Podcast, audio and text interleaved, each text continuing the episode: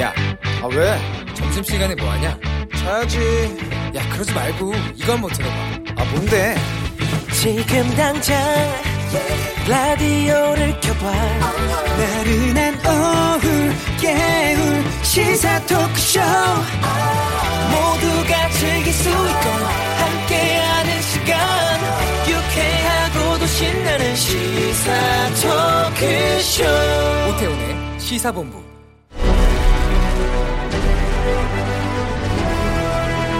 김철민의 본부 뉴스.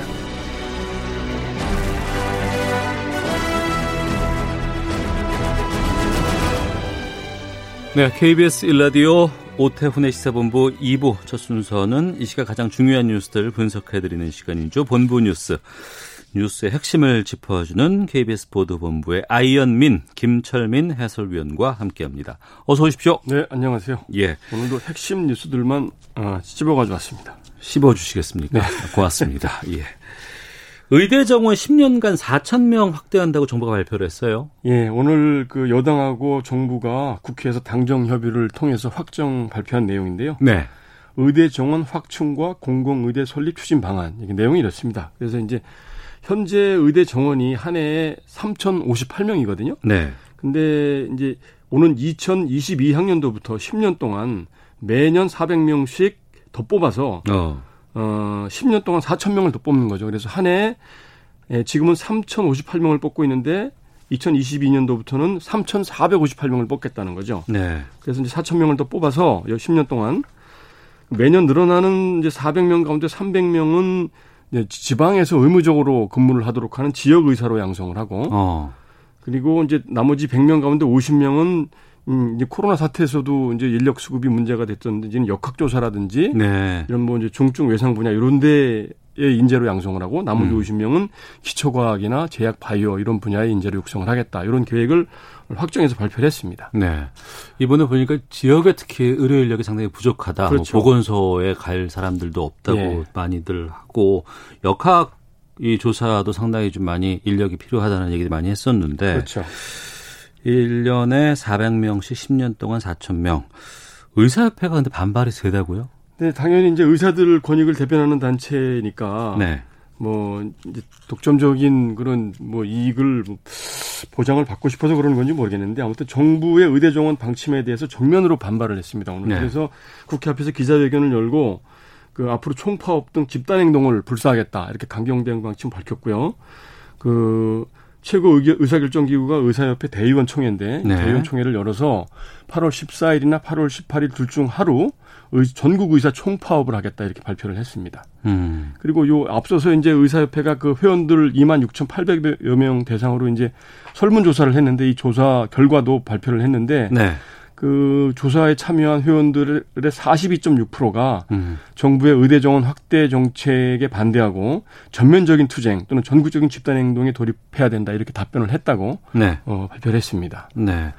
우리 의료 인력 수급 실태가 해외 뭐 다른 선진국과 비교해 보면 어떤가요? 지금 그 의료 인력이 상당히 부족하죠. 그래서 OECD 통계를 보면은 2018년 기준으로 우리나라 인구 1000명당 의사 수가 한의사까지 합쳐서 2. 한의사를 합쳐서? 예, 한의사까지 합쳐서 2.4명이고 예. 한의사를 빼면은 2명이 안 됩니다. 그래서 이 OECD 평균이 3.5명인데 음. 세계 평그 OECD 평균보다 많이 못 미치는 거죠. 예. 근데 그나마 이 부족한 인력도 수도권에 다 쏠려 있기 때문에 음.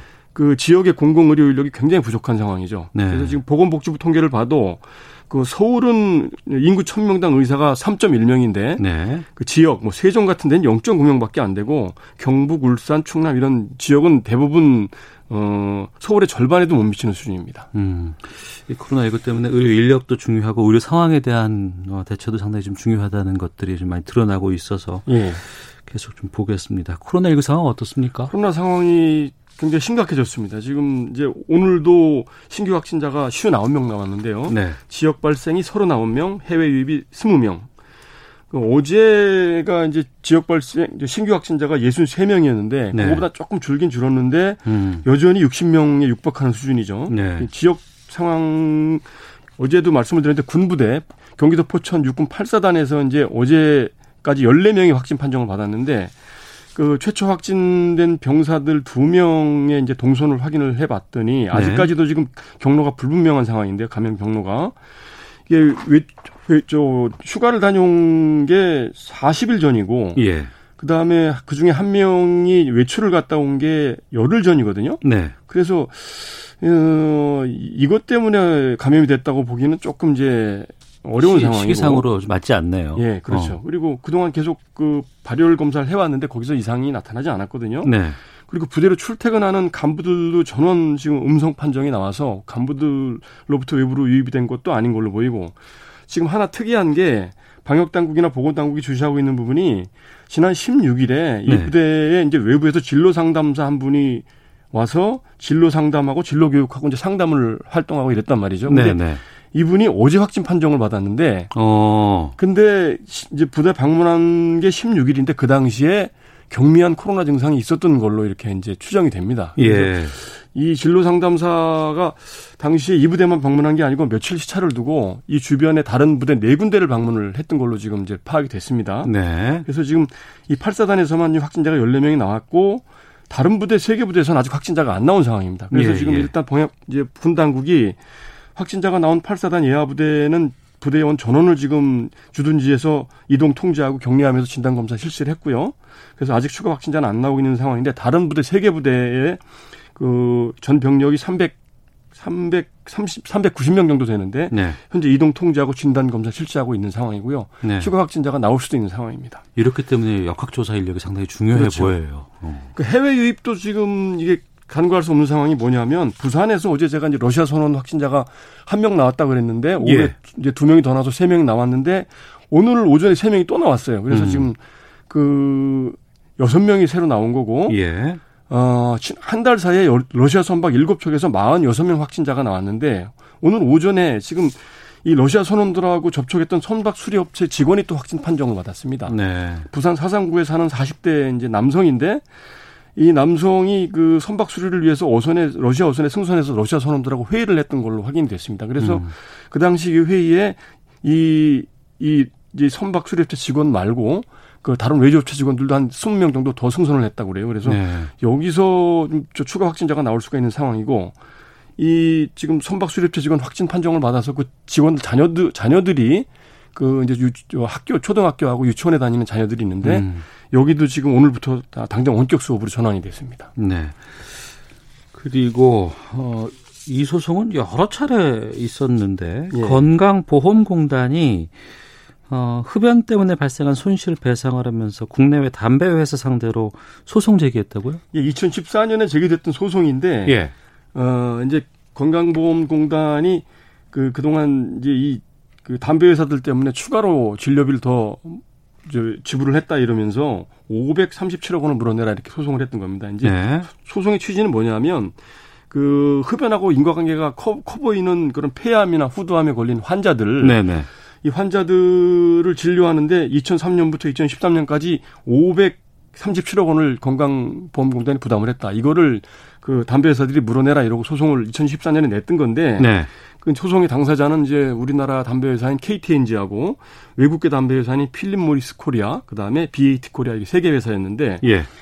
그게 이제 그 소송이 이제 이 질병과 담배 인과관계를 인과관계가 얼마나. 인정이 될지 예. 그다음에 담배 회사들의 손해배상 책임이 얼마나 인정이 될지 굉장히 주목을 받았던 이제 재판인데 이 관련돼서 이 이제 담배 회사들이나 국민건강보험공단 쪽에서 제출한 증거 자료들이 네. 이 자료가 수만 쪽에 이르기 때문에 굉장히 자료가 방대하고 또 내용들도 굉장히 그 전문적인 내용들이 많아서 음. 피고나 원고 측 모두 이 자료를 증거하고 검토하는데 시간이 너무 많이 걸린다.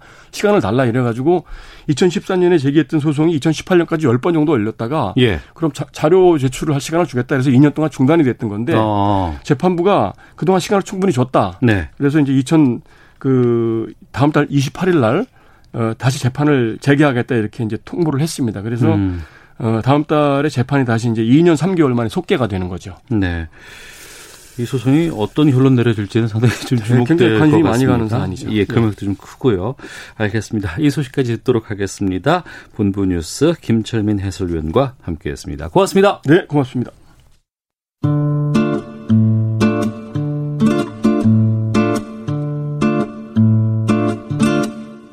오태훈의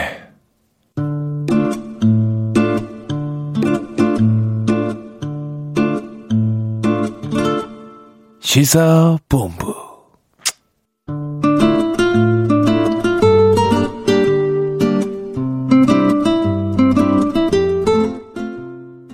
네, 지금 10시, 1시 10분 지나고 있습니다. 시사본부 청취자 여러분들의 참여 기다리고 있습니다. 샵 9730으로 의견 보내주시면 소개해 드리겠습니다. 짧은 문자 50원, 긴 문자 100원. 어플리케이션 콩은 무료로 이용하실 수 있고 팟캐스트와 콩 KBS 홈페이지를 통해서 시사본부 다시 들으실 수 있습니다. 유튜브로도 생중계되고 있습니다. 유튜브 검색창에 KBS 어, 일라디오 아니면 시사본부 이렇게 검색해 보시면 영상으로도 만나실 수 있습니다.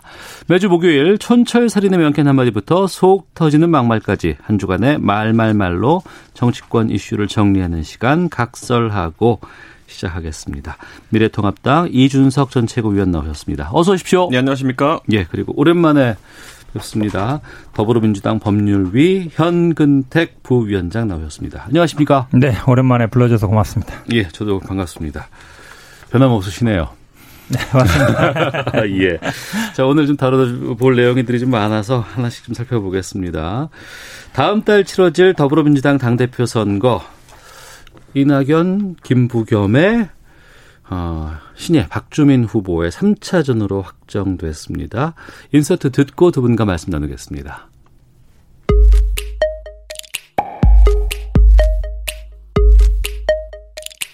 우리 시도민들의 저를 향한 기대를 잘 알고 있습니다. 그 기대에 부응하도록 본신의 노력을 다 하겠습니다. 늘 40%를 득표해 왔습니다. 지금 내년 4월 재보선거 선거를 생각한다면 중간에 임기 도중에 간두는 당대표는 그건 곤란합니다. 두려움 없는 개혁, 중단 없는 혁신을 통해 새로운 질서를 여러분과 함께 만들어 보기 위해서입니다. 네, 현재 대선 지지 유력 후보죠. 어, 이낙연 후보 그리고 이어서 2년 완주를 얘기하는 김부겸 후보 그리고 신예 박주민 후보의 3파전으로 확정이 됐습니다.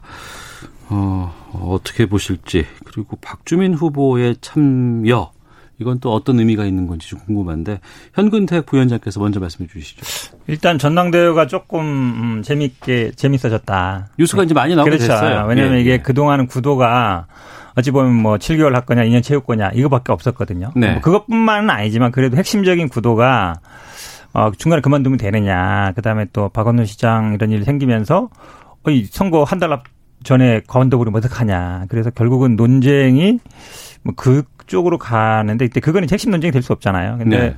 박정민은 어쨌든 70년대 72년생인가 그렇거든요. 90년대 초반 학번이고 어, 뭐 정치 경력은 뭐 앞에 두 분보다는 뭐, 뭐 짧죠. 지금 재선 의원이고 이렇지만 이제 세대 교체라는 문제가 그건 어느 당이나 마찬가지예요. 우리나라 음. 저, 저 미래통합도 마찬가지인데 우리나라 정치가 제가 보기엔 올드해요 되게. 저도 음. 지금 이제 70년대 초생인데도 당에 가면 저 당시자들 말고는 네. 그 의원이나 아니면 이런 분들 중에는 거의 없어요. 다 위죠. 아직도 청년이죠. 아직도 청년이, 아니, 그 아. 나이로는 이제 45세 청년인데, 예, 예. 이렇게 가면은 정치권에선 다들 예. 뭐 10년 선배, 뭐 25년 선배 그래요. 그럼 네. 너 학교 다닐 때뭐 웬냐 그러면 다들 옛날 얘기 하고 있어요. 음. 운동하던 얘기 뭐 옛날 얘기가 우리 뭐 제일 보면 이제 꼰대라 할 수 있는데 예, 예. 예, 그런 거에 본다 그러면 저는 박주민 의원이 좀 늦었지만 그래도 어. 어쨌든 핵심적인 거를 우리 뭐 다른 뭐 캐나다니 뭐 유럽 얘기하면 3, 40대 총리도 많이 나오잖아요. 네, 근데 네.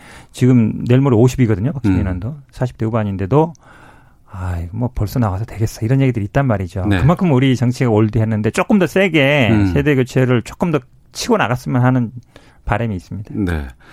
이준석 최고도 할 말 많으실 것 같아요. 이 부분에 대해서. 뭐 저는 박주민 의원 나오는 거 상당히 뭐 신선하다 이런 느낌이 들고요. 왜냐하면은 사실 민주당에서도 이제 재선 주자 그룹이 좀 쟁쟁한 분들이 있습니다. 가장 대표적으로 뭐 박주민 의원과 박용진 의원, 예, 제가 예. 양박이라고 어느 방송에서 호칭했더니, 음. 근데 양박 이분들 같은 경우는 원래 사실 지난주까지만 해도 서울시장 후보군으로 이 두 분이 나오지 않을까라는 음. 생각들을 하고 있었는데 네. 박주민 의원이 먼저 칼을 뽑은 것 같습니다. 어. 저는 그래서 이게 뭐 섣부른 예측일지 모르지만은 네. 박주민 의원이 당심 쪽에서는 지난 최고위원 선거에서 상당한 득표력을 보여줬거든요. 당심 그러니까 쪽에서 최고위원 선거에서 1위 득표를 했습니다. 박주민 네네. 의원이. 그런데 어. 그것을 바탕으로 해서 그거는 대통령을 중심으로 한 민주당 코어 지지층, 그러니까 소위 친문 지지층의 지지를 받고 있다는 의미니까 네. 지금 어떻게 봤을 때는 박 주민 후보가 어쩌면 이낙연 후보보다, 그러니까 문재인 정부의 초대 총리보다도 더 문재인 대통령에 가까운 인사로 비춰지고 있는 부분도 있을 것이다. 어. 코어 지지층에게는. 예, 예. 그렇기 때문에 그게 아마 이제 득표력에 상당한 영향을 미칠 것이다. 어. 이렇게 보고 저는 이번 선거에서 박주민 의원은 뭐 당연히 저는 박주민 의원도 당선이 가능하다 보고 또 반대로 당선이 안 된다 하더라도 잃을 것이 전혀 없는 것이 이 전당대회를 치르면서 당원들에게 호소하는 메시지라든지 네. 아니면 득표한 어떤 그 조직표라든지 이런 것들은 곧 이어 있게 될 서울시장 보궐선거에 그대로 승계가 됩니다. 아, 그러면 출마로 이어질 수 있다. 저는 힘을 받을 수 있다. 사실 그것도 염두에 두지 않을까. 어. 뭐 사실 정치인들이 그런 여러 가지 포석을 이제 사전에 두는 건 나쁜 게 아닙니다. 예, 그렇기 때문에 예. 박주민 의원이 뭐 지금 그걸 긍정하고 이러긴 어렵겠지만은 앞으로 있을 뭐 꼭 서울시장 선거 아니라도 다른 어떤 주요한 경선에서도 이번 대표 선거가 중요하게 작용할 것이다 이렇게 봅니다. 예. 제가 봐도 뭐 말씀하신 것처럼 이제 서울시장 염두에 두고 있다고 봐야죠, 당연히. 음. 근데 이런 면도 있어요. 아마 이분이 사실 그 전에 전당대회 보면 막. 뭐 버스 몇 대씩 동원하고 막 조직 동원하고 그러다 보면 아무래도 좀 세력이 있고 자기 어쨌든 자기 파라 집 자기 세력이 있는 사람들이 또 몰려다니면서 하거든요. 네. 또뭐 호남이라든지 아니면 이런 데 하는데 이번 전당대회는 그런 게 아마 없을 거예요. 어. 뭐 소수 대의원들만 하고 나중에 하는 거라서 어찌 보면 온라인 전당대회가 될 가능성이 많단 말이죠. 네. 그러면 박준민 의원 입장에서는 아주 뭐 세력이 많거나 아니면 자기를 따르는 뭐 이런 거보다는 어차피 온라인으로 이루어진다 그러면 온라인 이루어지면 우리 온라인 당원들의 특징이 좀 젊고 그다음에 음. SNS 할- 열심히 하고 또 오프라인 행사보다는 어쨌든 이런 전당대회라 당 대표나 어, 대권 후보 선출하는 데 굉장히 관심이 많아요. 근데 네. 뭐 국회의원 후보라든지 뭐 시장 후보 뽑는 데큰 관심이 없고 음. 온라인의 특징이 좀 그러거든요. 근데 온라인 당원이 지금 거의 뭐 절반 정도는 돼요. 그렇다 본다 그러면 아, 이 온라인 선거 운동으로 온라인 당원들을 대상으로 한 거에 대해서 한번 세대 교체를 명분으로 하면 뭐 승산이 있겠다. 그리고 말씀하신 것처럼 안 되더라도 나중에 이제 다음에 이제 서울시장을 목표로 해- 하는 어떤 그런 준비 운동 이런 네. 이미지도 있겠다라는 뭐 두세 가지 정도의 장점이 있는 것 같아요. 네. 진행자께서 혹시 지금 공교롭게 후보가 3명이 나왔기 때문에 뭐 다른 의미는 아니고 한번 비교를 음. 해볼 선거가 있다면은 예. 작년에 치렀던 자유한국당의 전당대회 한번 생각해 보시면은 예. 그때 많은 사람들이 이제 황교안 대표의 절대적 우세를 예측했고 음. 그랬죠. 예. 그리고 오세훈 이제 후보가 다소 이제 중도적인 성향의 후보로 나와 있었고 거기다 음. 김진태 후보가 이제 극성 코어 지지층을 대표하는 사람처럼 나와 있었어요. 그때 김진태 후보가 2위 하지 않았나요? 그게 당원 투표에서는 아마 2위 했을 어. 겁니다. 그런데 여론조사에서 이제 오세훈 시장이 많이 득표해 가지고 예, 예. 최종적으로 오세훈 시장이 2등했는데 제가 이 얘기를 하는 이유가 뭐냐면은 코어 지지층에 호소한다는 게 그만큼 득표력이 센 겁니다. 어. 네, 그러니까 사실 김진태 의원이 일반 대중을 놓고 대중 소구력 면에서 약간 약할 수 있어도 예. 당원을 대상으로 한 선거에서는 굉장히 큰 힘을 발휘했던 것처럼 이번 전당대회이기 때문에. 그렇죠. 좀 박지민 의원도 그럴 어떤 코어 지지층에게 뭐 소구할 충분한 능력이 있다 이렇게 보고요. 그때 공교롭게도 황교안 대표가 선거 과정 중에 들었던 말이 뭐냐면요. 그때 그분의 별호가 하나 생겼습니다. 황세모라고. 아. 여러 가지 정책 현안이나 아니면 전국 현안에 대해 가지고 세모와 같은 답변을 해요. 지금 세모를 왜 말씀하시는지 알겠어요. 그러니까 예, 동그라미와 X를 분명히 요구받았을 때 항상 예, 예. 세모를 답하셨기 때문에 그때 예. 황세모라는 말씀 드렸어요. 그래도 당선됐어요. 예, 결국은. 예. 하지만 그때 그분의 모호한 이미지가 상당수 형성되면서 그 다음에 음. 정치 일정에도 영향을 미쳤거든요. 네. 저는 근데 이번에 제가 언급하지 않겠습니다만은 민주당에 나와 있는 후보군 중에서도 음. 절대 우위를 가졌다고 생각하는 분인데 뭐 사실 답변 태도를 보면은 그 당시에 황교안 대표의 세모를 연상시키게 하는 네. 그런 분이 있죠. 이낙연 후보 말씀하시는 걸로 알고 알겠습니다. 또한 가지 어떤 의미가 있냐 보면요. 예. 주의 깊게 봐야 되는 게 사실 이번 전당대회에 나오려고 했던 분들 중에 보면 386이 굉장히 많았어요. 예. 아, 지금 어차피 이낙연 의원이라든지 김부겸 의원 같은 경우는 386고 윗세대거든요. 네네. 그 윗세대인데 사실 어찌 보면 지금 386 그룹이 전당대회 당대표를 한번 하고 그 다음에 이렇게 넘어와야 되는데 만약에 박주민 의원이 되면 음. 386 그냥 건너뛰는 거예요.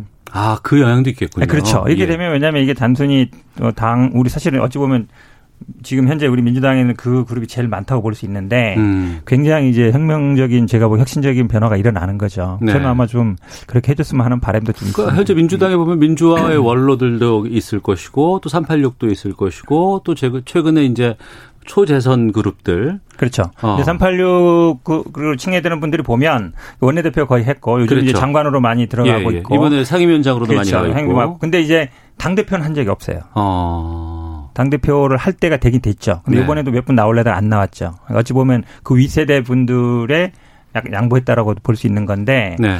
그러니까 이런 식으로 가는 게 저는 꼭 좋은 건 아니라고 봐요 개인적으로는 그런 변화가 잘 안 일어나거든요. 그리고 이준석 최고께서 그 박주민 의원의 출마가 서울시장을 염두에 둔 포석이다라고 말씀하셨는데 그 얘기는 다시 말하면은 지금 민주당의 당원 당규상 어 후보자를 낼 수 없는 네. 게 되어 있는데 이게 뭐 그냥 어 배, 바, 바뀔 수밖에 없는 후보를 낼 수밖에 없는 상황으로 가는 걸로 봐도 되겠네요. 저는 이제 민주당에서 그런 상황 속에서 어차피 안 낼 수는 없다 봅니다. 네. 왜냐하면 여당이라는 거는 무한 책임을 져야 되는 것이고 항상 평가를 받아야 되는데 좀 혼날 수 있을 것 같으니까 뭐 수, 수, 어, 후보를 안 내겠다. 이거는 제 생각에 무책임하다 보고 그러면 두 가지 방법이 있습니다. 예전에 박원순 시장님이 민주당이 인기가 좀 없을 때 음. 시민사회가 추천한 무소속 후보 뭐 이런 거로 예, 나왔었거든요. 예. 처음에 그런 형식이 하나 있을 수 있고요. 음. 두 번째는 당원 당규를 정면으로 개정하는 거겠죠. 그리고 또 세 번째 안 정도로 지금은 아무도 언급 안 하지만 뭐 성범죄는 뭐 중대한 부정부패가 아니지 않느냐 뭐 이러면서 해석을 좀 이제 애매하게 하는 경우가 있는데 세 번째는 좀 말도 안 된다 보고 예.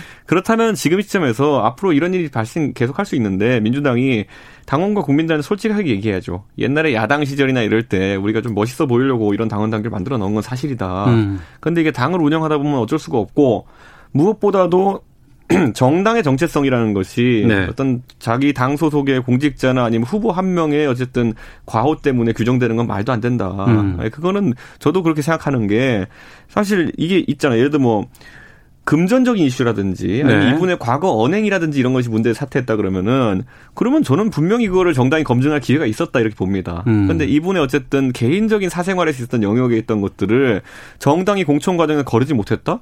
무슨 정당이 국정원이 되라는 겁니까? 그건 정당이 할 수 없는 것을 하라고 하는 것이기 때문에 네. 애초에 그런 조항은 아까 제가 말했던 것처럼 음. 그냥 민주당이 솔직히 좀 멋있어 보이려고 했다. 네. 반성하고 그냥 국민들에게 이건 개정하겠습니다. 하고 그 절차적으로는 이제 민주당에서 아쉬워하는 그 전당원 투표 있잖아요. 그걸 음. 해가지고 의사를 물은 다음에 개정하는 방향으로 갈것 같습니다. 예. 이 부분에서 여러 가지 얘기들이 좀 있었습니다. 또 기자들이 또 이 부분에 대한 질문들을 민주당 인사들에게 많이 했었는데 이재명 경기지사가 무공천 발언을 한 건가요? 모르겠어요. 한 거죠. 네, 한 예, 거예요. 예. 맞아요. 그런데 저도 본인이 들었으니까. 다시 또 한 발 물러서는 모습을 다시 보였어요. 당내 어떤 여론이 안 좋으니까 예. 그런 건데 뭐 물론 이제 안 하는 게 맞고 그 다음에는 뭐 두 번째는 뭐 양해를 구해야 된다 이렇게 얘기한 건데 이제 주된 포인트는 제가 보기에도 뭐 안 해 안 하는 게 맞다. 왜냐면 어. 장사꾼도 신뢰가 있는데 이게 네. 불, 불리하다고서 갑자기 뭐 얼마에 팔기로 했는데 더 마- 무피 받으면 안 된다. 신뢰를 말씀하신 거라 저는 아마 뭐 공천 안 하는 게 맞다고 했다가 약간 이제 말을 어쨌든 변경하는 걸 보는데요. 뭐 솔직하게 어찌 보면 당내 분위기가 안 좋다. 어. 게 맞는 것 같고 지금 말씀하신 것처럼 그러니까 시민사회 그러니까 제가 보기에 뭐 그걸 중대한 게 아니다 이렇게 나갈 수는 없는 것 같고 시민사회 연대라든지 이런 거는 지금은 좀 안 해요. 예전에 음. 우리가 민주당이 시민사회 연대할 때는 상대방은 굉장히 강하고 네. 우리는 시민사회라든지 진짜 다 끌어모아야 음. 일대일로 어떻게 붙어볼 만할 네, 때였고 20대 총선부터 쭉 보면요 아마 시민사회 이런 분들보다는 아마 그냥 사회적으로 좀 성공한 분들 이런 분들이 많이 되고 있어서 뭐 시민사회와의 그런 건 가능성이 별로 없다 보면 결국은 개정하는 방법밖에 없다. 네. 그런데 뭐 어쨌든 욕 먹어야 좀 할 수 없죠. 뭐 저는 음. 아마 뭐 당원들 뜻 묻고 국민 여론을 묻는 게 방법이다 보고 이 부분이 아마 이제 박주민 의원도 비슷해요. 지난번에 부산시장만 있을 때는 안 내는 게 맞다. 그리고 부산시당 위원장도 안 내는 기류다 이랬는데 그런 얘기를 너무 좀 좀 성급하게 빨리 한 측면이 있다라고 봐요. 왜냐하면 뭐 더 늘어날 수도 있잖아요. 음. 그렇잖아요. 왜냐면 그 다음에 또 예를 들어서 지금 음 이게 단순히 광역 지체장만이냐. 네. 국회의원 선거도 나올 수 있거든요. 예. 국회의원도 예를 들어서 뭐, 뭐 예를 들어서 무슨 어떤 사건이 벌어져 가지고 어 보궐선거 할 수 있는데 또 안 낼 수 있느냐 이런 문제 항상 걸리는 문제예요. 음. 그래서 제가 보기에는 뭐 하나일 땐 안 되고 두 개일 땐 되고 뭐 이런 거보다는 그냥 국민 아까 말씀처럼 정정당당하게 그냥 승부를 걸어서 개정 방향으로 가는 게 맞다고. 저는 봅니다. 근데 아까 이제 이건 저 1, 2안을 이제 놓고 얘기했던 것이 사실 그 이걸 당원 투표로 가는 것은 가능하고 지금 네. 통과시키면 제 생각에는 당원들이 이해해 줄 거라 봅니다. 근데 지금 최근에 민주당에서 벌어지는 어떤 일련의 약간 좀 비위 사실이나 이런 것들도 있고 또 당이 정책적으로 약간 좀 하락세인 측면도 있기 때문에 이걸 전당원 투표로 하냐 아니면 대국민 투표로 하느냐도 약간 변수가 있을 거고요. 음. 자칫 잘못하면 대국민 표결을, 표결을 했다가 부결 나버리면 골치 아파집니다. 예, 왜냐하면 지금 대통령의 그 직무수행 지지율이라든지 이런 것들이 네. 사실 조사에 따라 다르게 나오진 하지만 안 좋게 나오는 것들이 있거든요. 음. 그렇다면 이게 어느 정도 지금 늦추면 안 되고 지금 해야 됩니다. 하려면 투표를. 이게 만약에 좀 더 수치가 떨어지게 되면은 이게 뭐 특정 사안에 대해서 가치 판단을 국민들이 하는 게 아니라 그냥 니네가 하는 건 싫어 이런 식으로 투표 나오게 되면은 참 서울시장 투표에 후보 선거를 후보 낼 거냐를 놓고 국민들 묻기도 민망해진 상황이거든요. 네. 저는 뭐 조기에 이걸 좀 정리하는 게 민주당한테 옳은 방향일 것 같습니다. 근데요 여론조사는 물을 수는 있어요. 네. 근데 참고는 할 수 있겠죠. 근데 당원 당규상으로 개정은 어떻게 돼요? 어, 어쨌든 당원 당규는? 기본적으로 전당원은 아닙니다. 어. 기본적으로 아마 뭐 전국위원회나 거치면 될 것 같긴 한데 그래도 뭐 국민투표할 사안은 당연히 아니죠. 음. 당원 당규는 당연히 당원들한테 물으면 되는 거예요. 여론조사는 제가 보기에 참고 정도 자료 될 것 같습니다. 알겠습니다. 확실히 박주민 의원의 참전이 어, 관심이 많으시네요. 최종욱님께서 박주민 의원의 당권 도전에 박수를 보냅니다. 정치가 좀 더 젊어질 필요가 있습니다. 하늘로 아이디 쓰시는 분께서는 다른 나라에는 40대도 대통령이 있는데 우리 정치는 너무 올드합니다. 박주민 당대표 가능하다고 봅니다. 이에 반해서 5401님께서는 거대 여당의 대표인데 재선 의원이 출마하는 것은 무리입니다. 젊다고 다 좋은 건 아닙니다. 경륜도 필요합니다라는 의견 주셨고 김정훈님은 현 변호사님께 의견 주셨는데 반갑습니다. 말씀도 합리적으로 하시고 토론 태도도 훌륭해 듣기에 참 좋습니다라고 김정훈님께서 보내주셨고요. 아이, 고맙습니다. 그리고 8498님 그리고 226 하나님도 이 의견 주셨는데 이건 질문으로 가겠습니다. 이준석 최고 합리적 보수로 이미지 좋습니다. 서울시장 후보에 나서는 것은 어떠신가요? 2261님도 서울시장 출마 응원합니다. 젊은 소리 될 것 같습니다. 이 얘기 많이 들으시지 않아요, 요즘에? 아, 근데 저희 당에 사실 네. 굉장히 서울에서 다선 의원 지내셨고 이번 총선에서 안타깝게 뭐 낙선하신 분도 있지만은 음. 그분들이 정책적으로 서울 단위에서 고민을 더 많이 해오셨던 거로 저는 알고 있습니다. 네. 그렇기 때문에 저는 항상 제가 추월은 안 하는 성격이기 때문에 어. 네 그분들 뭐 하고 상의는 하겠지만은 예, 예. 뭐 제가 봤을 때는 그분들이 의지가 강하시고 음. 또 그리고 준비도 많이 하고 계신 걸로 알고 있습니다. 음. 제가 이준석 최고가 네. 자꾸 안철수 의원 얘기할 때 그런 생각을 좀 했어요. 그러니까 안철수 의원이 단일 후보가 될 가능성 별로 없잖아요. 지금 생각해 보면 왜냐하면 뭐 미래통합당이 후보를 안 낼 이유가 없고 예. 지금 또 지지율도 상승 국면이고 또뭐 국민의당이 예만- 예전만큼 새가 없단 말이죠. 음. 저는 이준석 최고가 자꾸 그 얘기를 할때 네. 본인이 생각 있는 거 아닌가 이 생각을 안 할 수가 없더라고요. 어. 저는 물어보니까 답한 겁니다, 그냥. 그 여지를 남겨둔다 뭐 이 정도로 가면 되나요? 저는 뭐 안 한다는 얘기 절대 안 합니다. 근데, 제가 왜냐면요, 이거는 예, 예, 예, 예. 제가 그 제가 내 객관적으로 봤을 때 음. 원래 모든 선거라는 것이 제가 나가서 뭔가 득이 되고 제가 만 득이 된다는 것은 네. 사회에 득이 되고 네. 그리고 제가 기여할 수 있는 부분이 있으면 나가는 거고요. 네, 네. 근데 뭐 그게 아니라 그냥 제가 가가지고 뭐 들러리 서는 선거 비슷한 분위기다. 음. 그러면 그건 나갈 이유가 없는 것이고 다만 아까 말했듯이 저희 당이 큰 당이고 네. 안에서 굉장히 훌륭한 후보분들이 많기 때문에 음. 그분들하고 제가 뭐 그 추월하기 위한 경쟁을 할 생각은 별로 없다. 네. 박주민, 이준석 이렇게 붙으면 제가 보기에 우리 저 정치가 한 20년은 음. 젊어질 것 같습니다. 경선 마치는 시점이 언제쯤 될까요? 올해 말쯤이면 될까요? 아니죠. 내년 가죠. 내년까지 한- 가나요? 그렇죠. 네. 경선 내년- 시작은 올해 말부터 시작되고 내년 4월이면 내년 2월쯤에 아마 할 겁니다. 2월, 3월 아. 두달 한 달 전에 하죠. 보통.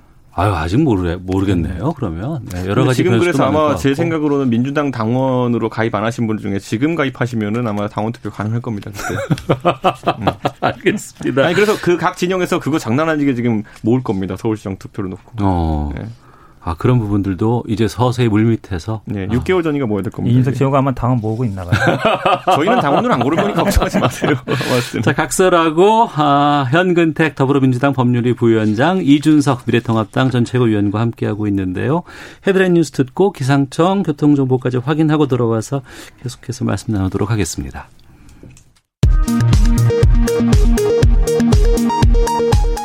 서울 송파구교의 확진자가 학교와 어린이집 등에 근무한 것으로 나타나 해당 시설에 대해 긴급 방역이 실시됐습니다.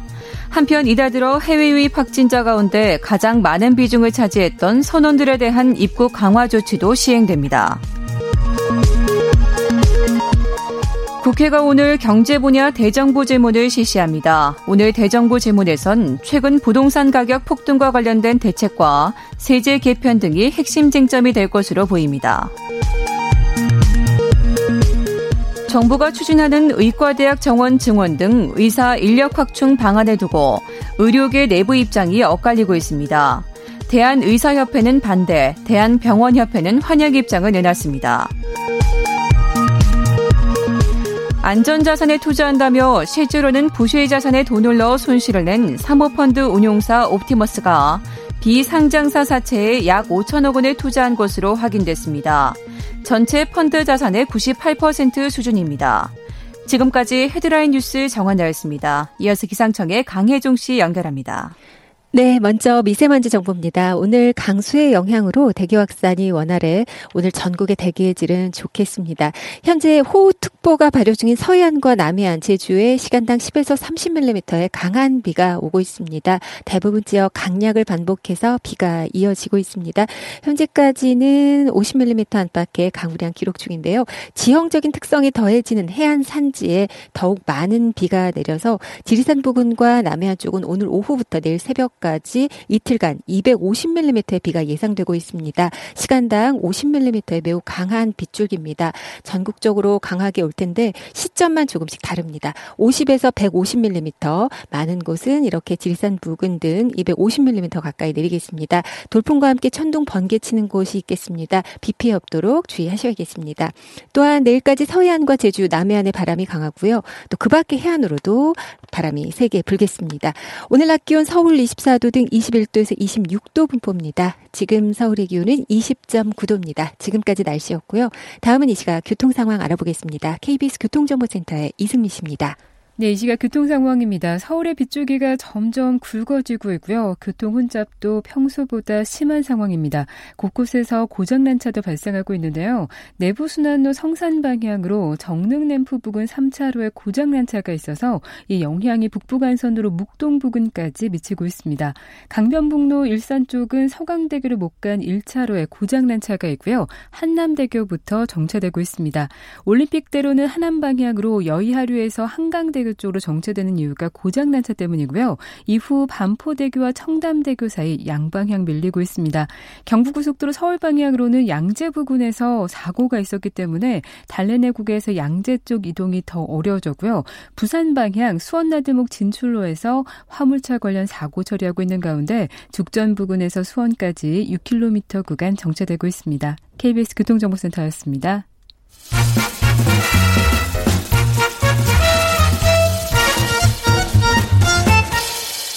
오태훈의 시사본부. 네, 오늘 국회 외통위에서는 이인영 통일부 장관 후보자 인사청문회가 오전부터 열리고 있습니다. 아, 각설하고 아, 후보자 과거 발언 들으면서 두 분과 계속 말씀 이어가도록 하겠습니다.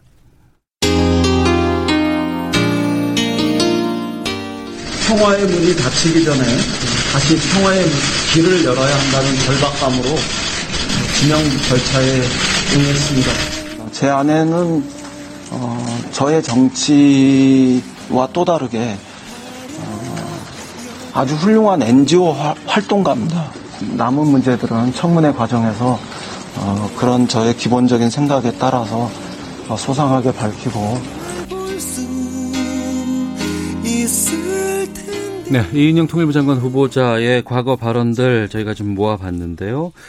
지금 오전 청문회에서는 뭐 사상이라든가 뭐 이런 부분에 대한 얘기들이 많이 좀 거론이 됐고 그다음에 이제 아들의 병역 관련해서 또 여러 가지 어 지금 아내 부인에 대한 부분들 이 부분들이 지금 쟁점으로 떠오르고 있는 것 같습니다. 어떻게 보세요? 사실은 조금 예상 외였어요. 그러니까 그 특히 아들 뭐병그 아들의 문제 중에서 이제 두 가지였죠. 유학 문제랑 병역 문제였는데 사실 유학 문제는 뭐 조금 잘 이해를 못한 왜냐하면 대안학교 비슷한 거였거든요. 여기서 3년 다니고 그 다음에 외국 가서 학위 받는. 그러니까 대안학교는 학위를 못 받죠. 그러다 음. 보니까 외국에서 학위를 주는 과정이었고 뭐 스위스 유학, 유학이라는 게 그렇게 미국 사립대처럼 그렇게 큰 비용이 들어가는 건 아니거든요. 어쨌든 학위 받기 위한 과정이었는데 그게 무슨 특혜다 이건 아니었던 것 같고 이제 군대 문제는 좀 민감할 수 있는 문제여서 저는 아마 군대 문제가 좀 나올 줄 알았는데 의외로 오전에 아마 태용호, 지성호 의원 그 북한에서 오신 분들이 있다 보니까 이 사상 검증 문제 특히 이 주체 사상에 대해서 뭐 전향을 했느냐, 네. 반미 운동을 예전에 하던 거에 대해서 어떻게 생각하느냐, 지금도 동의하냐 이런 문제 많이 나왔거든요. 근데 사실은 뭐 모르겠어요. 그러니까 그분들의 입장을 저도 모르는 건 아니지만 본인들은 어쨌든 전향 해서 온 거잖아요. 음. 그런데 그걸 딱 대놓고 뭐 김일성 사진에 대해서 뭐 절을 한 적이 있느냐, 그다음에 뭐, 뭐 주사파 그때 주체 사상을 믿었는데 지금도 믿고 있느냐 이렇게 네. 믿는 건 제가 보기에는 좀 이게 20대 중반의 일이고 음. 그리고 지금 한 30년 지났거든요. 국회의원을 네 번 하면서 대한민국의 외통위 활동을 계속 해왔던 국회의원인데 설마 뭐 그때 어릴 어저, 어렸을 때 저는 뭐 그때 당시에도 뭐 주최 사상이었는지 아닌지 모르겠지만 그런 걸 이제 와서 묻는 것 자체가 무슨 의미가 있는가 싶어요. 그러니까 그렇게 모르면 뭐, 뭐, 예를 들어서 지금 국회의원 하신 많은 분들 중에도 보면 과거에 뭐 학생운동 하거나 이런 분들 되게 많거든요. 예. 그분들한테 다 그러면은 지금도 뭐 그거 갖고 있느냐 물어봐야 되느냐. 그건 아니거든요. 음. 저는 아마, 어, 근데 저는 아마 이제 그런 건 있다고 봐요. 그 지성 의원도 그, 그, 그 어쨌든 북한에서 억류된 분들에 대해서 인권 문제 얘기하면서 왜 그건 우리나라에서 조치를 취하지 않느냐. 난 그건 맞다고 봐요. 왜냐하면 뭐 인권법에 대해 찬성하냐 반대하느냐 정책의 문제고 예. 그다음에 억류된 어쨌든 뭐 대면 국민이 있으면 어떻게든 해결을 해야 되거든요. 음. 차라리 그렇게 그런 방향으로 질의하는 게 더 타당하지 않은가라고 생각합니다. 네. 저는 이제 뭐 이거 색깔론으로 가지 않기 위해서 비슷한 사례 하나 언급하자면요. 그 예전에 박근혜 정부 처음 출발할 때 미래창조과학부라는 걸 만들면서 예, 예. 그때 그 장관으로 이제 영입했던 국가가 영입했다 봐도 될 것 같아요. 미국의 벨리안구소의 김종훈 박사라는 분. 음. 그분 영입해가지고 그분은 사실 국적도 회복하고 이럴 정도로 상당한 열의를 가지고 국가를 위해 봉사하겠다. 아무튼 이렇게 왔는데 그분이 이제 15세 때 이민을 가가지고 한국계 미국인으로 살았다는 이유 때문에 그분 같은 경우에는 야권에서 그 당시 야권에서 엄청나게 반대를 했습니다. 뭐 미국 스파이 아니냐 뭐 이런 말까지 하고 그분은 조국으로 국적을 다시 바꿔서 오겠다고 했던 굉장히 훌륭한 분인데도 불구하고 그 정도로 공격했었거든요. 그때 야권에서 언급했던 단어가 기억나는 게 국가에 대한 충성심이 존재하느냐, 예, 미국인이 아니라 한국인으로 살기로 결심한 거냐. 뭐 이런 얘기를 이제 에, 했던 기억이 나는데 저는 이인영 장관한테도 뭐 그 정도 선에서의 질문을 하는 것이 아니냐 음. 태영호 지성호 이런 분들 같은 경우에는 본인들은 그 과정을 겪은 거 아닙니까 북한에서 처음에 주체 사상을 배우고 아니면 북한에서 어쨌든 태어나고 이랬던 사람들이지만은 결국에는 그 체제 자체에 대한 부정을 하고 그 다음에 이제 우리 국가를 위해서 대한민국을 위해서 일하겠다고 선언하시고 그리고 국회의원 되신 분들이기 때문에 그 전향 선언의 과정이 있었다는 걸 드러내는 것 같은데 이인영 그 통일부 장관 내정자 같은 경우에는 다른 어떤 문제 아까 미래부 이런 것보다도 더욱더 국가의 국익에 맞는 판단들을 해야 될, 그러니까 국, 우리 국가만 바라보고 판단해야 될 필요성이 있는 사람들입니다. 그렇기 때문에 그런 부분을 질문하는 것 같은데 저도 이게 질문이 과다해질 필요는 없다고 봅니다. 그러니까 이인영 후보자도 거기에 대해서 명쾌한 답변들만 하면 됩니다. 네. 여기서 그렇게 되면 제가 하태경 의원이랑 얘기하다가 이런 농담 많이 하거든요. 그러니까 의원님은 언제 전향하셨습니까 이런 거 음. 하면은 하태경 의원이 솔직히 이인영 장관을 못지않게 더 예전에 세게 통일운동했던 분이에요. 그럼에도 불구하고 하태경 의원은 명확하게 얘기하거든요. 본인은 그때 본인과 같이 전향한 분들은 김정일로 세습되는 과정에 대해서 보- 도저히 본인들이 그 배웠던 것이나 이런 것들과 일치하지 않기 때문에 납득을 할 수가 없었다. 예. 그래서 전향했다. 그리고 그 명쾌한 답을 받아들이거든요, 사람들이. 그런 것처럼 저는 이인영 통일부 장관도 그 사상에 대한 부분은 음. 그렇게 그냥 나올 때마다 명쾌한 답변으로 그냥 정리하면은 똑같은 질문이 나오지 않을 것이다. 이렇게 보고 저는 정책적인 면에서도 질의를 많이 하고 싶은 욕구가 저희 미래통합당 의원들에게 있다 보지만은 예, 예. 이인영 후보자는 이런 거 물어볼 때마다 뭐 북한과 뭐 교회를 좀 과치하겠다는 소신을 꾸준히 밝히기 때문에 그건 또 생각보다 그 각이 서는 어떤 청문회 주제는 아닌 것 같고요. 아까 현근택 변호사 말하신 것처럼 결국은 도덕성 문제는 그래도 좀 이제 야당 쪽에서 깊게 더 파고들 여진이 있어 보입니다. 음. 이 북한에 대한 문제 얘기 나올 때마다요. 네. 저도 뭐 90년대 초에 대학에 들어갔으니까 한참 이제 NLPD 엄청 이제 싸울 때였고 그 핵심은 그거였죠. 북한을 어떻게 볼 건가의 문제였는데 사실 이게 벌써 한 30년도 더 지났는데 지금도 이 얘기를 하고 있잖아요. 그- 그 제가 보기에는 필요 없는 논쟁 이미 끝난 논쟁이라 보고요. 지금 말씀처럼 결국은 그 도덕성 문제라든지 아마 저는 아마 근데 오늘 아침에 좀 보니, 보니까 앞으로 어떻게 할 거냐. 음. 미국과의 관계에서 미국 대선 앞두고서 예를 들어 정상회담 할 건지 아니면 네. 지금 예를 들어서 지금 나- 뭐 워킹 그룹 을 조금 뛰어넘어서 음. 그 현금은 안 되니까 물물 교환 형태로라도 하겠다든지 그런 거를 할 수 있겠느냐 아니면 그 방법이 있겠느냐 뭐 이런 식으로 저는 가능에 조금 더 발전성이 있다고 봅니다. 알겠습니다. 자, 하나 준비한 인서트가 더 있습니다. 민주당, 통합당에 이어서 정의당의 배진교 원내대표가 이번에 비교섭단체 대표 연설을 했는데요. 좀 들어보시겠습니다. 내일이면 고 노회찬 의원 서거 2주기입니다. 그의 뜻을 존중한 모든 의원들께 다시 한번 호소드립니다. 이러다 죽는 대한민국 위험의 외주화를 이제는 끝냅시다. 대통령께 촉구드립니다. 홍남기 부총리, 김상조 정책실장 두 사람에게 책임을 물어야 합니다. 향후 한국 경제의 운명을 좌우할 160조 한국판 누딜 프로젝트가 잘못된 길로 접어든 책임은 청와대 정책실장을 정점으로 한 경제팀에게 있습니다. 네, 정의당의 배진교 어, 원내대표의 비교섭단체 연설 들었습니다. 1부인데요. 오늘이 고 노회찬 의원 2주기입니다. 아, 정치권에 여러 뭐 안 좋은 소식 들리고 막 이럴 때마다 또 거론이 되기도 하고 특히 지금 정의당 상황이 요즘 논란이 참 많아서 어 한번 좀 짚어봐야 될 것 같아서 좀 들어봤어요. 예. 정의당이 어쨌든 지금 기로에 있죠. 그 전에 어쨌든 노동운동 우리가 뭐뭐뭐뭐 시민운동 아니면 학생운동의 큰 줄기가 노동운동 뭐 통일운동이 하는데 통일운동은 이쪽이고 어쨌든 노동운동 기로 보는데 최근에 이제 기류를 보면 어쨌든 보통 뭐 우리가 진보정당 그러면 노동 환경 여성 뭐 이런 쪽으로 가잖아요. 근데 약간 노동운동 중심에서 이게 약간 페미니즘 정당 쪽으로 가는 게 아니냐라는 생각이 들고 음. 어쨌든 그 분기에 있는 것 같아요. 저는 이게 단순히 뭐 민주당과의 뭐 선긋기 이런 건 아니라고 보고 그러니까 민주당과의 관계는 사실 지난번에 비례대표 정당 연합에 참여 안 하면서 사실은 어느 정도 정리가 된 거예요. 네. 앞으로 그러니까 선거 연대는 쉽지 않은 상황이 된 거죠. 음. 아까도 말씀드렸지만 정의당과 항상 연대를 할 때는 시민사회 연대와 비슷한 거예요. 민주당이 독자적으로 일대일 승부가 좀 어려울 때였는데 지금 이제 상황이 좀 바뀌었거든요. 네. 그러면 정의당도 결국은 독자 생존을 해야 되는데 그 길이 저는 뭐 환경이라든지 아니면 뭐 여성이라든지 노동 다 좋지만 이 그러니까 여성 하나만 갖고 가서는 좀 곤란하지 않은가라는 생각이 들어서 조금 음, 걱정도 조금 됩니다. 이준석 최고께서는 저도 동의합니다. 그러니까 아이템이라는 것이 저희가 과거 민주노동당 시절부터 이어져 내려왔던 소위 우리가 이름만 되면은 아 떠오를 만한 그 노동운동 영웅들 음. 이제 다들 은퇴하시거나 아니면 아까 노회찬 의원 돌아가시고 이렇게 하면서 지금 굳이 따지면 심상정 대표님 말고는 그렇죠. 노동운동 예, 영웅들이 예. 다 사라져가는 형태거든요. 음.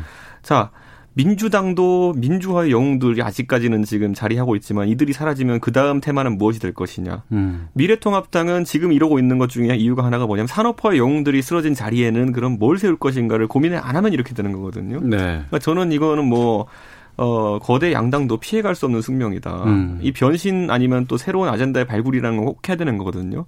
정당이 고정된 거 붙들고 갈 수가 없습니다. 이게 왜냐하면 뭐 어떤 아젠다든지 100년 만년 가는 건 없거든요. 예를 들어 지금 뭐 청취자분들이 들으시면 놀라겠지만은 지금 미국에서 미국 민주당이 소수자 보호나 이런 어떤 가치를 세우면서 흑인이나 아니면은 또 다른 뭐 유색인종 이런 유권자 아니면 소수자들의 표를 많이 받지만은 시계를 딱 100년 전으로 돌려보면은 이 정당이 남부에 그 노예제 지지 정당이었어요. 음. 네, 그러니까 이 100년 동안 벌어진 이 급박한 변화를 본다면은 우리 지금 정당들도 흙게 보면은 4, 50년 된 그 계열의 정당들이거든요. 보면은 네. 이 정당들 변신은 오히려 느리다고 볼 수 있는 음. 그런 상황이기 때문에 저는 정의당에 저도 이제 뭐 친한 분들하고 얘기하다 보면은 저도 궁금해하고 그분들도 다소 궁금해합니다. 왜냐하면 이번에 의석이 여섯 개가 나왔지만은 그 중에 두 개를 앞에 젊은 여성분들한테 할당하면서 아까 현근택 변호사가 말한 것처럼 여성주의 운동 아니면은 또 소수자 운동 쪽 정당으로 도 활약하는 거 아니냐. 뭐 과거에 우리나라에서 녹색당 정도 가지고 있던 위치 쪽으로 조금씩 이동하는 거 아니냐. 네. 뭐 이런 것부터 시작해서 여러 다양한 아이디어가 지금 나오고 있는 게 아닌가 생각합니다. 음, 알겠습니다. 어, 시간이 다 됐어요. 네, 여기까지 듣고 마치도록 하겠습니다. 자, 오늘 각설하고 현근택 더불어민주당 법률위 부위원장 또 그리고 이준석 미래통합당 전 최고위원과 함께했습니다. 두 분 오늘 말씀 고맙습니다. 네, 고맙습니다. 오태훈의 시사본부는 여러분의 소중한 의견을 기다립니다. 짧은 문자 50원, 긴 문자 100원의 정보 이용료가 되는 샵 9730. 우물정 9730번으로 문자 보내주십시오. KBS 라디오 앱 콩은 무료입니다. KBS 라디오 오태훈의 시사본부. 지금 여러분은 대한민국 라디오 유일의 점심 시사 프로그램을 듣고 계십니다. 네, 1시 44분 지나고 있습니다. 사회에 존재하는 다양한 이슈에 대해서 가감 없이 우리 생각을 표현하는 김선영의 세상의 모든 리뷰 시간입니다. 김선영 문화평론가와 함께합니다. 어서 오세요. 안녕하세요. 예. 어, TBN. 네. 케이블 채널이죠. 그렇습니다. 예. 여기서 새로운 예능 프로그램을 선보인다더라. 네. 라는 뉴스들이 꽤 있었고. 네. 예고편 나왔나요, 지금? 아니면 한 번 했나요? 첫 회가 방송이 됐어요. 아, 됐어요? 네, 지난주에 첫 회가 방송이 됐고, 이게 그 유명한 나영석 PD의 네. 그 삼시세끼의 또 속편이기 때문에 네. 굉장히 많은 사람들의 주목을 받았던 화제작이었어요. 나영석 PD는 KBS 예능 PD 출신이고 그렇죠. 1박 2일에서 네. 엄청난 인기를 끌었고 네. 꽃보다 할배? 할배로. 예. 네. 그리고 그 TVN으로 이적을 하면서 예. 이제 줄줄이 히트작을 낳았죠. 그랬죠. 네. 예. 꽃보다 할배, 뭐 삼시세끼 시리즈, 뭐 윤식당. 어. 그래서 가장 그 그리고 시- 그러고 네. 보니까 KBS에 있을 때도 나영석, 네. 뭐 그리고 이제 MBC에 이제 김태호 PD, 그렇죠. 뭐 이런 양대 산맥처럼 막 그렇죠. 물론 이제 다른 뭐 훌륭한 PD들 많이 그렇죠. 있습니다만 네. 이렇게까지 이제 대중들에게 많이 각인이 돼 있었던. 맞습니다. 거의 뭐 국민 예능 PD죠. 음. 양대 산맥이죠. 근데 이 새롭게 만든 프로그램은 네. 홈캉스 리얼리티 프로그램이라고요? 네. 그 이게 그 요즘 네. 예년 같았으면 지금 한창 휴가철이라서 뭐 해외여행 간다 그러고 그렇죠. 예, 네. 인천 국제공항이 바글바글하다 네. 뭐 TV가 뭡니까? 밖에 나가서 즐겨야죠. 뭐 예. 근데 그런 시국이 안 되다 보니까 지금 집에서 이제 대리만족을 느끼시는 분들이 굉장히 많죠. 네. 그러니까 다른 콘텐츠를 소비를 하면서. 그래서 이런 시대상을 좀 반영을 해서 나온 프로그램이 이제 나영석 PD의 여름 방학이라는 프로그램이에요. 프로그램 제목은 여름 방학. 네. 어. 그러니까 이게 컨셉이 좀 한적한 시골집으로 가서 네. 휴식을 취하면서 이제 몸과 마음을 재충전하는 음. 그런 프로그램인데 좀 힐링 예능인 거죠. 삼시세끼랑 비슷한데 삼시세끼는 그 음식하는 게 주가 좀 되는 그렇죠. 것 같고. 직접 이제 텃밭에서 자, 재료를 네, 네. 뽑아가지고 음식을 하루 종일 음식을 하죠. 어. 근데 여기에서는 이제 그런 미션은 딱히 없고요. 네. 뭐좀 그 하루에 한 시간 운동을 하고 음. 뭐한 끼 좀 건강한 재료로 밥을 지어 먹고 네. 그리고 하루를 마무리하는 뭐 일기를 작성하고 음. 이런 과제 외에는 정말 아주 자유롭게 그냥 어. 휴식을 취하는 예. 그런 프로그램이에요. 근데 이제 여기에서 한 달 이상 머무르기 때문에 아. 거기를 우리 집이라고 불러서 홈에서 바캉스를 즐기는 듯한 그런 예. 프로그램이다. 그래서 홈캉스 리얼리티라고 부르거든요. 호텔에서 바캉스 보내는 거 호캉스라고 그렇죠. 그러고 네. 집에서 바캉스 보내는 거 홈캉스다. 네. 근데 그 집은 내 집이 아니고 어느 한적한 시골에 있는 집을 네. 근데 이게 왜 뭐 논란이 있다면서요? 네, 그러니까 많은 기대를 받았던 프로그램인 만큼 이제 많은 분들이 또 지켜보셨는데 이게 첫 방송이 되자마자 이제 두 가지 논란에 휩싸였는데 두 가지요. 네. 첫 번째는 이제 외색 논란입니다. 음. 좀 민감한 거죠. 어, 이, 이 시기에 네. 예, 예. 제작진이 가장 피하고 싶어 하는 그런 논란인데 예. 그러니까 이들이 이제 정윤미 씨와 최우식 씨 배우 두 어, 예, 배우가 네, 출연을 하는데요. 이 두 배우가 머무르는 집이 어 보통 이제 시골에 가면 우리가 흔히 볼 수 있는 그런 어떤 토속적인 그런 집이 아니라 네. 일본식 가옥이에요. 일본식 가옥 그러면 예전에 그 적산 가옥 말하는 건가요? 그러니까 적산 가옥까지는 아니에요. 이제 예. 제작진의 해명을 들어봤더니 이제 예. 1950년대에 지어진 고택이라고 하더라고요. 음. 근데 이제 구조가 네. 일본의 그 가옥을 떠올리게 하는 뭐 다락방이 있고 미닫이 문이 있고 음. 어. 그 일본 가옥 특유의 어떤 창살 무늬가 있고 예. 이제 집 내부도 그렇고요. 그래서 봐도 너무나 그러니까 일본식 가옥 우리 시골에 가면 흔히 볼 수 있는 그런 집이 아니라 네. 그냥 일본 영화나 일본 드라마에서 흔히 볼 수 있는 음. 그런 일본식 구조여서 많은 분들이 어, 왜 우리나라에서 찍는데 굳이 저렇게 일본식 가옥에서 휴식을 취하느냐. 네. 더구나 이런 어. 민감한 시기에. 예. 그래서 이게 굉장히 논란이 됐었고. 그럼 그 집은 네. 1950년대에 지어졌다고 했잖아요. 네. 그때부터 그렇게 좀 외색이 보이는 집이었어요? 어, 그, 일단 아니면- 기본적인 구조가 그대로 있으니까 예. 약간 이제 외색의 영향을 받아서 지어진 집이고요. 더 문제가 되는 것은 제작진이 여기에 새롭게 리뉴얼을 했는데. 아, 인테리어 이런 걸다 예. 다시 했어요? 그러니까 기본적인 인테리어랑 음. 뭐 지붕 같은 거를 약간 손해 봤는데 네. 좀 더 더 더 외색이 예. 더 보여요.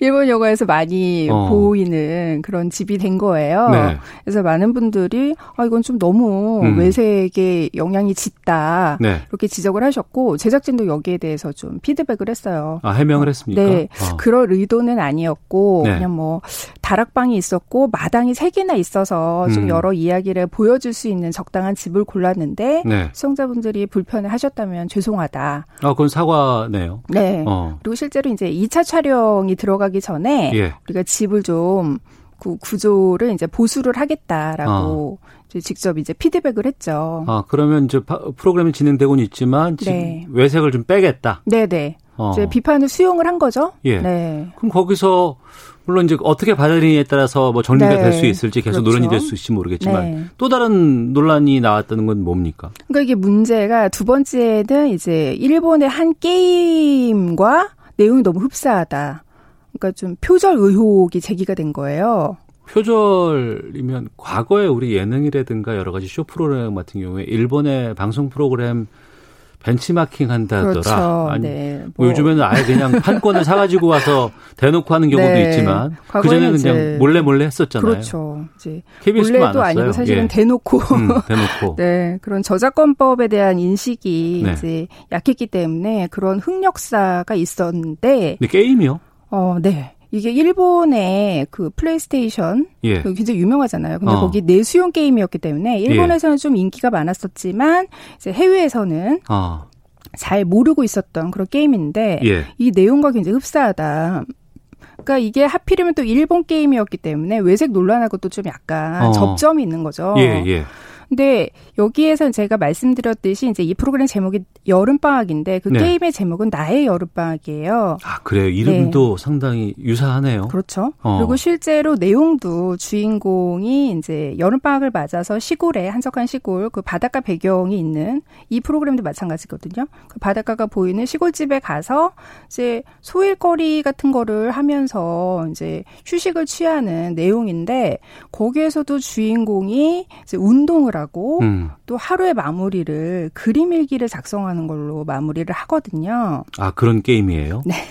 단순하네요, 게임이. 네, 근데 일본에는 그런 게임이 많잖아요. 어. 좀 약간 소확행의 가치를 예, 좀 예. 그 충실히 하는 그런 프로그램 많은데 이 여름 방학에서도 그런 비슷한 내용들이 있잖아요. 그러니까 어. 미션이 별로 없는데 하필이면 겹치는 미션이 똑같은 거예요. 운동을 하고 그 그림 일기를 작성을 하면서 하루를 마무리한다. 예. 그 화면도 굉장히 좀 그 시골의 한적한 바닷가 배경의 집 이런 배경도 너무 비슷하기 때문에 아, 그 게임에서도 바닷가였고 그렇습니다. 지금 이 여름방학에 그, 어, 집, 네. 그 집도 바닷가에 있는 집이고. 네. 그러니까 인근에 바닷가가 있어서 어. 그러니까 굉장히 이 맨 처음에 이 의혹을 제기했던 예. 그 아무래도 시청자들이 그 SNS 같은 곳에다가 캡처를 어. 이 게임과 이 프로그램에 이제 비교하는 유사성을 비교하는 이제 캡처 같은 것들을 많이 올렸는데요. 굉장히 좀 사, 그 상당히 유사성이 굉장히 많고요. 어 그래서 이제 이게 좀 공론화가 됐는데 예. 제작진이 이 부분에 대해서는 아, 해당 게임에 대해서는 전혀 들어본 적이 없다라고 선을 그었어요. 네. 그러니까 사실 표절이라는 게 굉장히 좀 그 특히나 예능에서는 우리가 판단하기 어려운 문제고 시시비비를 가리기가 굉장히 좀 복잡한 이슈이기 때문에 우리가 어 거짓말이다 이렇게 말을 할 수는 없지만 그럼에도 불구하고 이제 논란이 잦아들지 않고 있는 게 기존의 나영석 PD의 예능들을 보면은 음. 그 일본 대중문화의 영향을 받은 프로그램들이 굉장히 많거든요. 무슨 뜻이죠? 그러니까 대표적으로 윤식당 같은 프로그램은 네. 나연석 PD가 직접 밝혔어요. 그 일본의 대표적인 힐링 컨텐츠인 그 카모메 식당이라는 영화가 있어요. 음. 이것도 필리 핀란드에 그 일본 여성이 가서 이제 길모퉁이의 작은 식당을 음, 일식당을 아, 하나 카모메 식당 전 영화 네. 봤어요. 예, 굉장히 예. 좀 힐링이 되는 어. 그리고 소소한 이야기가 담긴 그런 잔잔하죠. 프로그램인데 예, 예. 윤식당이 사실은 이 영화에서 모티브를 얻은 프로그램이거든요. 음. 그래서 여기에서는 이제 일본의 영향을 당연히 인정을 했고, 근데 그 기존의 그 삼시세끼라는 프로그램은 어.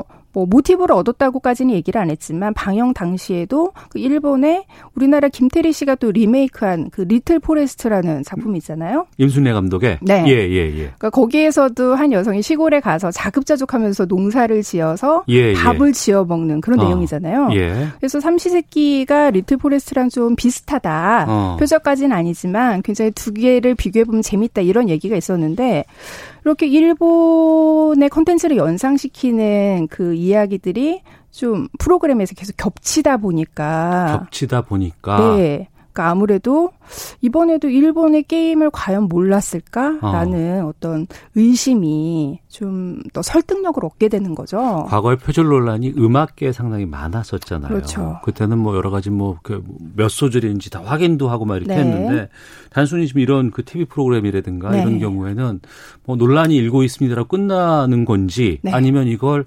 어디서 기관이나 어디서 판가름할 수 있는 건지 그 궁금증이 좀 드는데요. 그러니까 그게 굉장히 어려워요. 왜냐하면 어. 이제 아까도 그 우리가 과거의 예능이 이제 일본에서 많이 네. 이제 좀 복제를 해온 그런 네네. 경우가 되게 많았잖아요.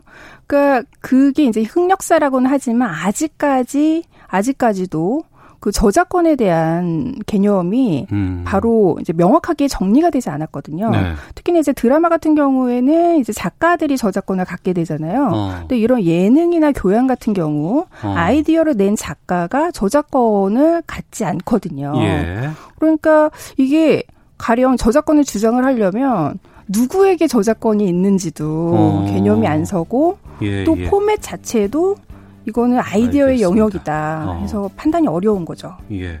어려운 걸로 그치지 않고 인간 뭔가 좀 이렇게 판단을 확실히 좀 내려볼 수 있는 그런 기관들이 좀 필요하지 않나 싶은데 네. 또 보겠습니다. 자, 김선영 평론가와 함께했습니다. 고맙습니다. 감사합니다. 시사분 마치겠습니다. 안녕히 계십시오.